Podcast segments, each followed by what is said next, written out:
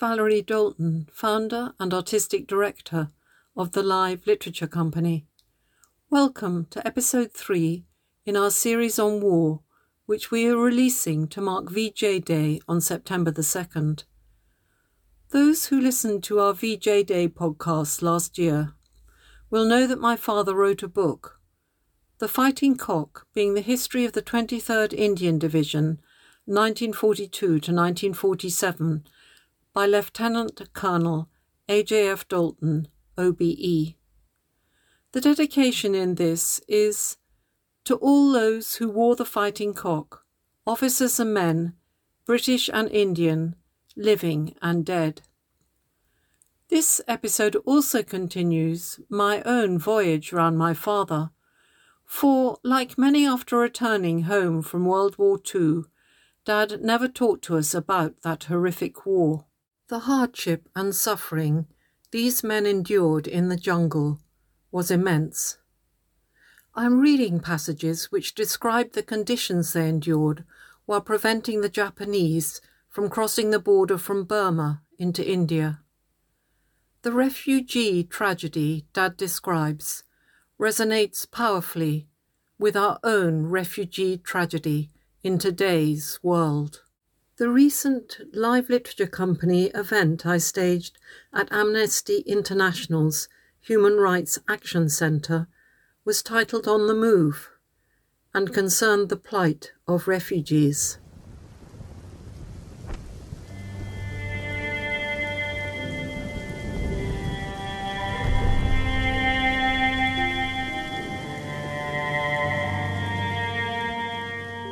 Chapter 3 Into the Breach On May the 6th, 1942, General Savory produced an operation order.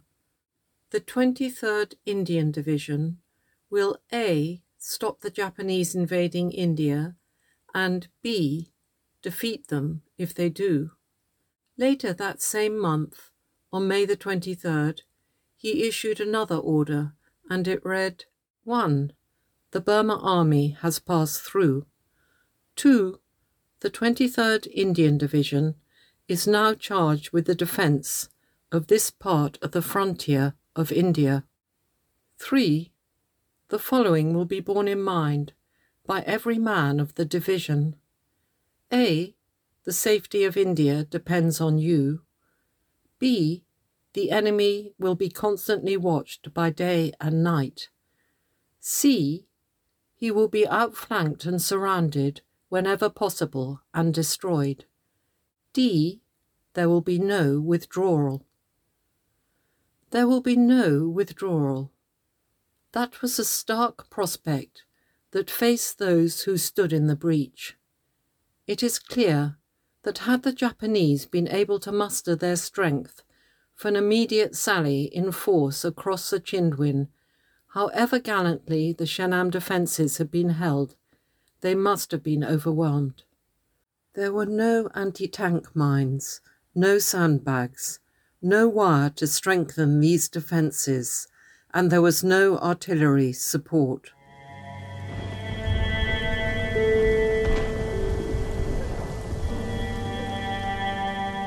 Chapter 4 The breach fills slowly. The first of the refugees had come in with the head of the Burma army, the forerunners of a second army retreating before the Japanese. But these knew not discipline, nor had they officers to turn to for orders. Theirs was no controlled withdrawal. They came past Shenam, at first in their hundreds each day, then in their thousands, with only one thought in their minds they longed for safety, and many were past caring even for this. They were in ghastly plight, hardly knowing from what they fled. They had left their homes, taking with them the few possessions that they could carry, without thought for the morrow. Many would have fared better had they stayed behind to face a Japanese occupation, but they were caught by the frenzy of the moment some had heard the sounds of war, some had heard rumours of brutality. They saw men, women, and children on the move, and they rushed out to join the throng. They came from all parts of Burma. And all had been on the road for days, just walking on and on in search of safety, hoping they would find somewhere the means to stave off starvation. The ordeal was too great for many, who staggered on until their strength could endure no longer, when they lay where their last step took them beside the roads and tracks. Some, too, fell an easy prey to the dacoits who hovered like beasts of prey around the columns, ready to swoop in for the kill and plunder. As our patrols began to move out in June, they found the tracks littered with the decayed corpses of these wretches. Many others died when they had grasped safety.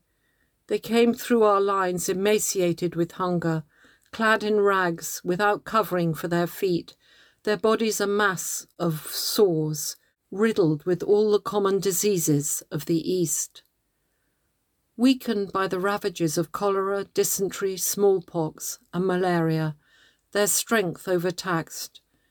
They were the wrecks of human beings. By May 15th, the stream had become a flood. A week later, the civilian resources for relief had been overwhelmed, and it fell upon the army to render such help as was within their power. When 5,000 refugees arrived at Shenam on May the 24th, there was no food to be had except from army stocks which had not been prepared to help starving refugees.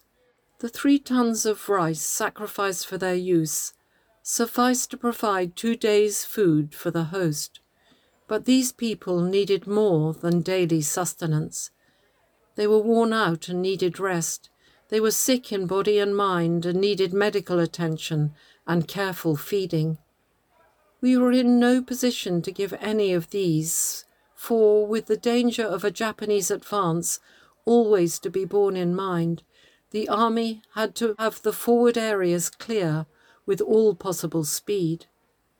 Utterly exhausted though they were, the refugees had to move on, and as there was not enough transport, many had to continue their trek. On the 25th, there were two dozen lorries, each with a capacity of 20 available to shift 5,000. It was pathetic that these wretches should have again to stumble out onto the road, but there was no help for it, and those who watched could only echo the words at the end of the general's signal Wish I could do more to help. It fell to the Seaforths to find the parties needed to bury the corpses which lay by the road back to Imphal. As the month of June advanced, the parties became smaller and arrived at wider intervals, but they were, if possible, in an even more miserable condition than those who had gone before, and they seemed to have suffered more on the way. Out of a band of sixteen hundred who had set out from Katha, the survivors numbered a bare four hundred, and a party of coolies who had been made to work for the Japanese at Bhamo had lost a third of their strength. These later arrivals brought with them stories of Jap atrocities. One had seen a man beaten to death for refusing to work. Others described how the Japs swooped down onto villages like locusts and pillaged all that was worth taking. There is nothing but pitiless tragedy in the tale of the retreat of this second army from Burma. For us, it was almost over by the end of June and we were left with the jungle to ourselves. The country east of the Imphal plain, where we were to hold and patrol, and through which the refugees had struggled to safety, is tremendous in its grandeur. It is as though nature had fashioned there a vast fastness over which she was to rule in undisputed might, defying man to penetrate her domain. For her stronghold, she has chosen a great chain of mountain ridges running roughly from north to south, thrusting their strength into the sky in a series of gigantic folds which rise and fall sheer to the valleys between. They were a mass of crags and precipices, and they were covered with dense jungle. That was part of nature's cunning in this country of drenching rain and humid atmosphere, where her fruits flourish abundantly. The trunks of trees packed close together rise far above the heads of man, driving upwards to the light, vying with each other for the rays of the sun. These towering trees provide the hold for creepers of every kind, which twine their tendrils round the boles, crawl up them, snatch at support among the branches, and trail their spidery arms down again to the earth from which they sprung. Often those who stray off the few tracks that thread this tangled maze can progress only by hacking their way through with the knife. Down in the valleys run the rivers or chaungs, pleasant streams sparkling in the midday sun during the dry season, but torrents of wrath when the monsoon bursts. From the beginning of June, the rains hurtle out of the skies, sheets of rain the like of which a western eye never beholds, and the wind roars among the forests. The nights are cold then, at the top of those 4,000 foot peaks, and the body is never dry. And though the air is drier, they are cold at the turn of the year when the valleys are filled with mist, like a carpet of snow until late in the morning. For all its grandeur, this is inhospitable country, far from the ways of men where nature, untamed, is mistress, and civilization seems thousands of miles away. London, Manchester, and Glasgow are but dreams. Somehow the Nagas find a living there, small folk, wonderfully cheerful, with a smile always playing about their lips. Not long ago he was accounted the greatest among them who could point to the most numerous collection of heads adorning the mantelpiece of his hovel. But they have given up this unfriendly interchange of heads and now dwell in peace and squalor in their small villages, always set for safety on the mountain tops. By the day they come down from the peaks to fish in the valleys and till their fields. As the sun goes down, they wander back up thousands of feet to their villages.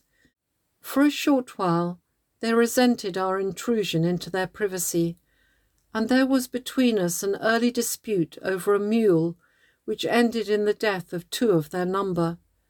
But they soon came to know us and became our friends, providing labour for our road making and guides for our patrols.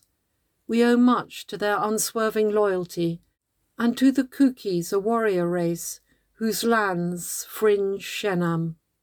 The concentration of the division was further impeded when on June 19th the main road from Manipur Road to Imphal collapsed at the 42nd milestone. There was to be a time when the skill of the sappers and the labour of the countless coolies were to turn the track into a metalled highway that would defy the elements. Its early dangers have been described. It was a temperamental, fickle beast as well, the cliffside, loosened by the rains and shaken by the passage of heavy lorries, would come sliding down onto the road, and hundreds of tons of earth would block the way. Or, if the worst occurred, cliff and road would go tumbling down into the valley below. When the road collapsed, we could not turn to bulldozers and other mechanical contrivances for assistance, as these were among the non arrivals.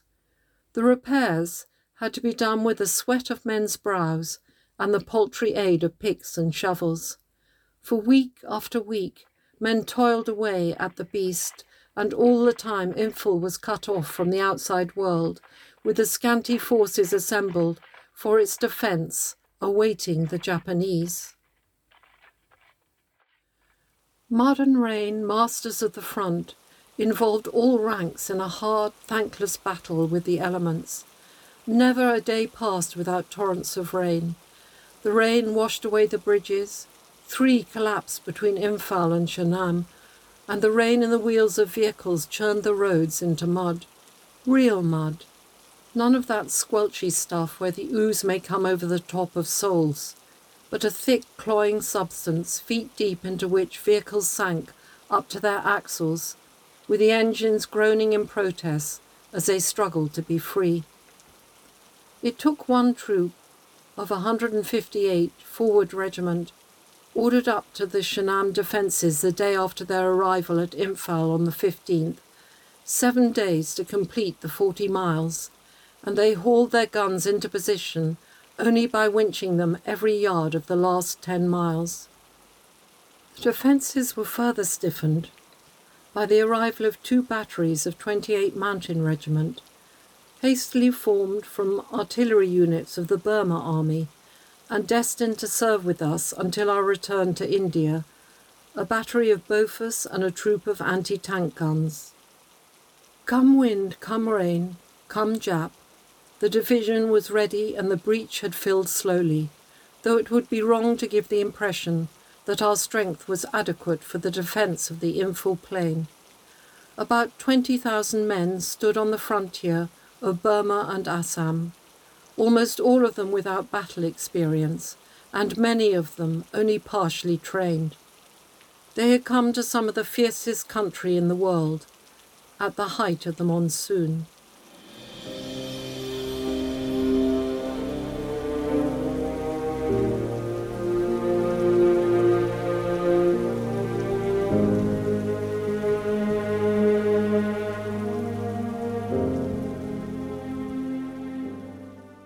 Thank you for listening to this Live Literature Company podcast. Many years after the end of World War II, a Japanese delegation visited London and asked to meet Daddy.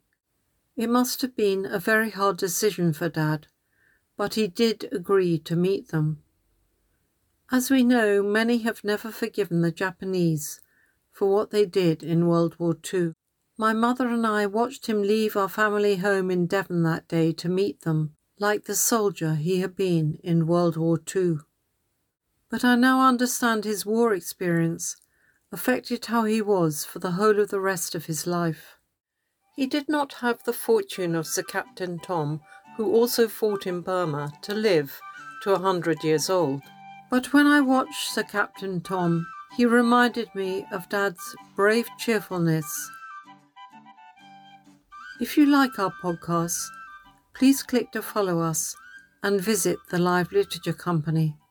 I'd like to close, as I did last year, with Binyon's words, which we say every year on Remembrance Day.